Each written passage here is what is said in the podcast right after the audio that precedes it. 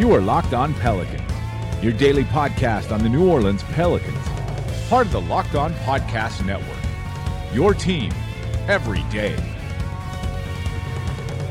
Welcome to another special edition of Locked On Pelicans. I'm your host, Pelicans Insider Credential member of the media and editor over at Locked On Pelicans dot com, Jake Madison, at Nola Jake on Twitter, here with you guys to really dive in deep on this game and some of the matchups. What are the keys for the Pelicans? What do they need to do for the series? And where should you be worried as a Pelicans fan? We're going to get into some of the numbers of the series, get into the nitty-gritty deep dives. Like I said, we're basically just going to get nerdy with it here in this edition of Locked On Pelicans to preview the upcoming first-round series that kicks off Saturday night, nine thirty p.m. Central, and it's going to be a lot of fun. I cannot wait. This is, I think, the fourth preview podcast we've done here. If you want to go back and listen to them all, that's definitely a good thing. After the Spurs win, we gave you some of the basic rundown on the stats for the Portland Trail Blazers. Then Eric Gunderson, host of Locked On Blazers, and I jumped on one and did a crossover where you can kind of get the Portland perspective, the Trailblazers perspective. What are they really worried about when it comes to this, and how might they try and counter the Pelicans? Because this opening game, and we'll talk about it in a minute,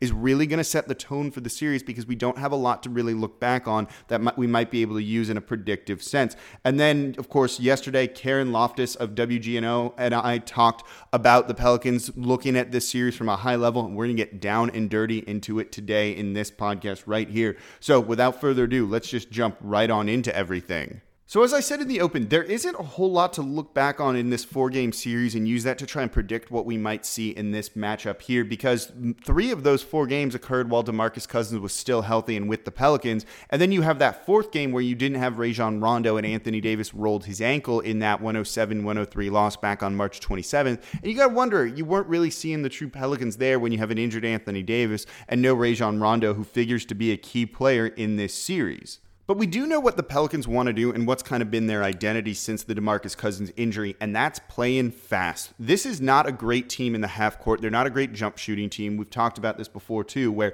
they were tops in three-point percentage in November and December, but after the new year turned, they did not shoot well from deep at all, and they really regressed there, and it really kind of compressed their offense, made them easy to defend in the half court. Team sagged off of Rondo. After Mirotić came over, they sagged off of him for a little bit when he went into that slump, and when you have those other guys who aren't hitting their threes, it's easier to take away Anthony Davis and Jrue Holiday, and that can't be the case. So the Pelicans get around this by playing fast, and they lead the league in pace by a good bit since the DeMarcus Cousins injury, and then they also score uh, nineteen point one fast break points per game. That leads the league as well. You don't need to worry about three-point shooting when you're living at the rim and scoring that way in transition, and I wrote about it over at Locked On Pelicans dot com. You guys should read it if you haven't already, where I talk Talk about the pace and why it's sustaining this offense. New Orleans in the in transition doesn't even shoot a great percentage compared to other teams in the league. They just do it at such a high volume that it sustains it and makes up for it. So they really do live and die whether or not they can get in transition and play with the tempo and the pace that they want. And that's going to be important because Portland is a very sound defensive team. They rank ninth best or eighth, depending on where you look at it. So it's a top ten defense, and they're very good at not allowing opponents to score in the paint. That's largely due to Jusuf Nurkić down there, who acts as a rim protector. He's one of the top five best when you look at it in terms of percentages in the league. That makes it difficult for Anthony Davis to score. At times, it's going to make it difficult for Jrue Holiday to score. But if you can get around that by just scoring in transition, hey, that's great. That's how the Pelicans pile up points in the paint, and why their points in the paint have actually increased significantly since the DeMarcus Cousins injury. And in the half court, trying to get back into the paint and score that way is going to be difficult. Let me pull up my notes here, because of Jusuf Nurkić, the guy for the Portland Trailblazers, their center. He does a tremendous job, as I said, defending the rim again. And you saw it in that final game where he really kind of kept Anthony Davis out of the paint in the fourth quarter and really kind of neutralized him a little bit and didn't let the Pelicans do what they wanted to do when they weren't really able to get out and run, because there was no Rondo and because A D had that ankle rolled. And also that's probably one of the reasons why Davis wasn't as effective down the stretch there. But look at the numbers on off with Nurkić here. Holiday has a ninety-eight point seven offensive rating with Nurkić on the court. That jumps to one twenty-one point two offensive rating with Nurkić off. That's almost twenty-three points, twenty-four point differential right there. That's significant. But what about Anthony Davis? He has a one twenty point three offensive rating when Nurkić isn't on the court, and that drops to one hundred point nine with Nurkić on. about twenty points per one hundred possessions there. That's how effective that Nurkić is. And not only just against Anthony Davis, but against the guards and everyone else on this team with the rim protection. You know, then it forces the Pelicans to become jump shooters, and they don't want to have to do that. Their three-point shooting hasn't been consistent enough all year to really make you feel like they can win that kind of game. So to avoid that, the Pelicans are going to try and play in transition as we know they want to do, but that's also where this is going to be a big battle and very difficult for the team. Go back to that game on March twenty-seventh. Portland had seventeen offensive rebounds and twenty-seven second chance points. When you have to take the ball out of your own net and inbound it, the opponent defense can get set and you're not really going to be able to get out and play in transition, and you're forced to play in the half court then. The Pelicans can't let that happen, and this is going to be really one of the biggest keys of the entire series, potentially bigger than Damian Lillard versus Jrue Holiday or Davis versus Nurkić. It's going to come down to rebounding potentially. Portland is the ninth best offensive rebounding team by percentage. They've ranked four over the past twelve or fifteen games, I think it is, and they're high up there in second chance points per game. They're sixth best in the league on the season. The Pelicans have been okay on the defensive glass. They haven't really been killed with that, even though they haven't been a top fifteen defensive rebounding team, but they've started to really slip the past couple of weeks. They ranked twenty-first in defensive rebounding percentage on the season, and it's been lower over these past number of games. You've got to get stops, get those rebounds, and get out in transition and run if you really want to score against this Portland team. And so if they can't do that, and Portland's living on the offensive glass, and they've got a number of guys who rebound particularly well, Nurkić, Al-Farouq Aminu, Mo Harkless, if he comes back in this series. But then you've got Ed Davis on the bench. You've got Zach Collins on the bench. And all of those guys can make life a little bit difficult for the Pelicans. They're going to need to try and find a balance between team rebounding and leaking out in transition to start that fast break. You usually can't always have it both ways. And the Pelicans are going to need to try and force Portland into some long misses so that maybe Rondo can grab those long rebounds and start the fast break and keep the Pelicans offense going. Because again, they don't want to get into the half court. Now, if Portland does force New Orleans into a half-court kind of game and they do control the tempo, and look, the team that often is the better rebounding team and commands the boards is the team that's often going to kind of control the tempo and pace of the game. But you can game plan a little bit around a rim-protecting big by drawing them out of the paint. Portland's likely going to have Al-Farouq Aminu guarding Anthony Davis to start the game. You'll put in Nurkić, and you'll have him on uh, Nikola Mirotić. There we go. I'm like losing my mind here. You're going to have Nurkić guarding Mirotić. Mirotić is shooting really well right now, and you need to respect that. So he's going to potentially be one of the X factors in this game, in this series, where he's going to need to try and pull Nurkić out of the paint. If his shot's falling, they're going to have to do something about that to keep kind of a hand in his face and not let him continually getting wide open looks. A D's got range too. Maybe you need to start out by having A D live off of those mid-range jumpers that he can hit to try and suck guys out a little bit. Maybe you can kind of open that defense up some, because Nurkić makes it really hard to score otherwise. So if Mirotić is shooting well, this Pelicans team can do a good job and might be able to sustain the offense that they need to try and keep things going. But they'd rather just rebound well and get out and run. So before we talk about New Orleans on defense and what they need to do there and how they can try and limit this Portland offense, which is still pretty good as well, and again, it's Damian Lillard, it's C J. McCollum. Those are two scary guys. Make sure you check out Locked On Pelicans dot com. We got a number of articles up there right now previewing these matchups with the Portland Trail Blazers. What are the other writers concerned about? Where do they think the Pelicans have an advantage? So make sure you check out and read daily Locked On Pelicans.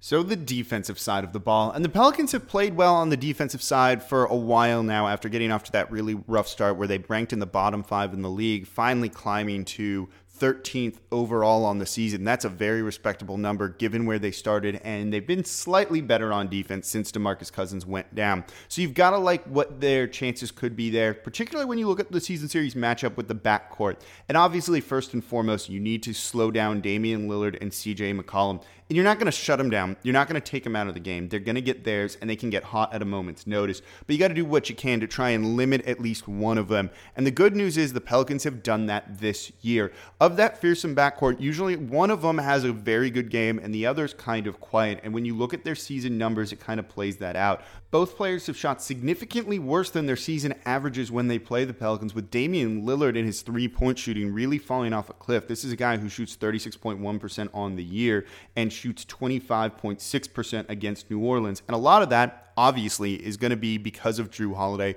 who should be first team all defense, and the work he does in the backcourt. With his length and size, he's a very good defender to throw on Lillard, his lateral quickness, his strength, because Lillard, with his height, can get his shot up almost over anybody that you're going to throw at him on the perimeter. At least Holiday makes that a little bit more difficult, and you don't really want to switch a guy like E'Twaun Moore onto Lillard. So you hope that Jrue Holiday is going to be able to maybe contain this a little bit, though it's not going to be very easy. And this is where things start to get kind of interesting, because now we're going to touch on the bench for the Pelicans a little bit, particularly Ian Clark. Clark has a lot of experience guarding Damian Lillard these past two playoffs with the Golden State Warriors, starting in place of the injured Steph Curry and getting a lot of run against the the uh, the Blazers, you know, backcourt. So he's got experience against Lillard, and he's done a pretty good job defending them. If all of a sudden C J McCollum gets hot and Lillard's kind of being kept under control, you could see an early substitution bringing Ian Clark into that backcourt, maybe getting Rondo out, who's not the lockdown defender Rondo that he once used to be, though he's playing at a very high level right now. And potentially playoff Rondo is a very real thing, and it is. We hope it is. I'm just going to say it is. We'll speak it into existence if it's not. If If playoff Rondo's doing that, all of a sudden you have three guards in the backcourt that do match up very well with the Portland Trail Blazers. You can have Rondo out there, you can have Holiday out there, and if Ian Clark becomes the Damian Lillard and Portland Trail Blazers killer that he's been at times, that's fearsome. And that's going to be important because Portland's going to be starting Evan Turner on the wing. He presents a very big size advantage for the Trail Blazers there, particularly when you have six foot four E'Twaun Moore starting at small forward. Turner's six Six seven, he's going to want to get into the paint and try and take the slower, less agile Moore maybe off the dribble a little bit, or just use his his size and length to post him up and try and get down low. Though with Anthony Davis patrolling down there, I think that's not really what he's going to be looking to do.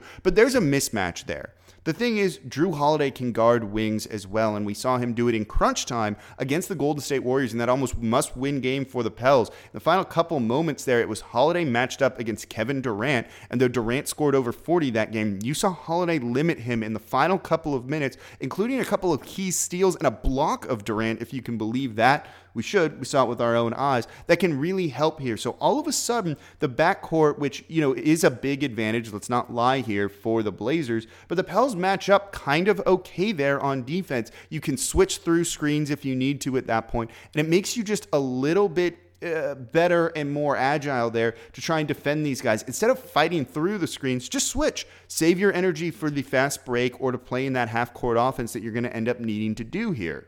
But overall, Ian Clark could be a very big X factor for the Pelicans in this series because the uh, Portland Trail Blazers always have one of Lillard or McCollum on the court at all times, similar to what the Pels used to do with Davis and Boogie, where one of them was always out there. They keep one of their two all-star guards back in there to kind of run the offense. So Ian Clark's going to be needed because if you leave Lillard out there or they leave McCollum out there, you need a guy who can kind of at least keep up with them when the second units start to come in, and Ian Clark's going to be that guy, particularly also because Shabazz Napier plays a very big role for Portland as that first guard off the bench. He's averaging twenty point seven minutes per game. And he's actually almost scoring nine points per game while kind of running that offense and keeping them going and pairing well in the backcourt with Lillard or McCollum.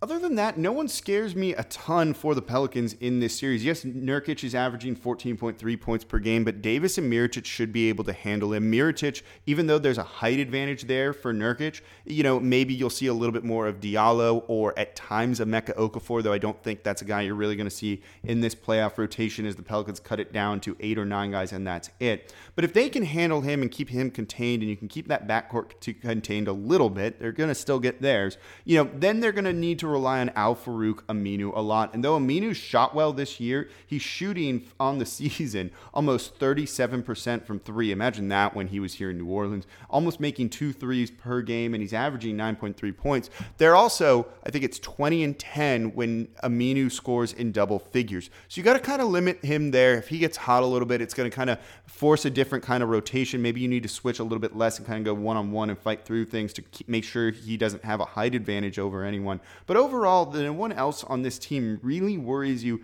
that much. The Pelicans in their bench should be able to kind of keep up with some of the scoring there, and defensively, they should be okay. Portland doesn't turn the ball over a lot, which is going to potentially also limit transition opportunities for the Pelicans. That usually has to do with how many shots per game Damian Lillard and McCollum are taking. Lillard takes nineteen point four, McCollum takes eighteen point six. That's a lot of shots for those two. It's kind of a little bit isolation, and then they just pull up off the dribble and hit their shot because they're very good shooters, or they drive to the rim and score that way. So you're going to need to be sound on these guys. If you can do that and force other guys to beat you, that'll be okay. You might not get the turnovers, but if you get the ball out of Lillard's hands, out of McCollum's hands as much as you possibly can, and let it get to Aminu, to, to Napier, or to Evan Turner, you have a very good chance of handling this Portland offense, which on the season, I've got to pull it up here. I have tons and tons of pages of notes, and I'm missing looking at the right page here. The Blazers offense ranks sixteenth in the league, so it's not exactly the most fearsome thing here. And if one of those guys in Lillard or McCollum has an off night, all of a sudden they become a whole lot easier to defend. So before we talk about a couple other different little things for the Pelicans and what they need to potentially do well or that could shift the series in their favor, make sure you listen to Locked On N B A Daily five days a week right now, recapping everything going on around the association. There's a lot of playoff basketball going on in this first round. You're not going to watch it all. You don't need to watch it all with Locked On N B A, so make sure you listen and subscribe.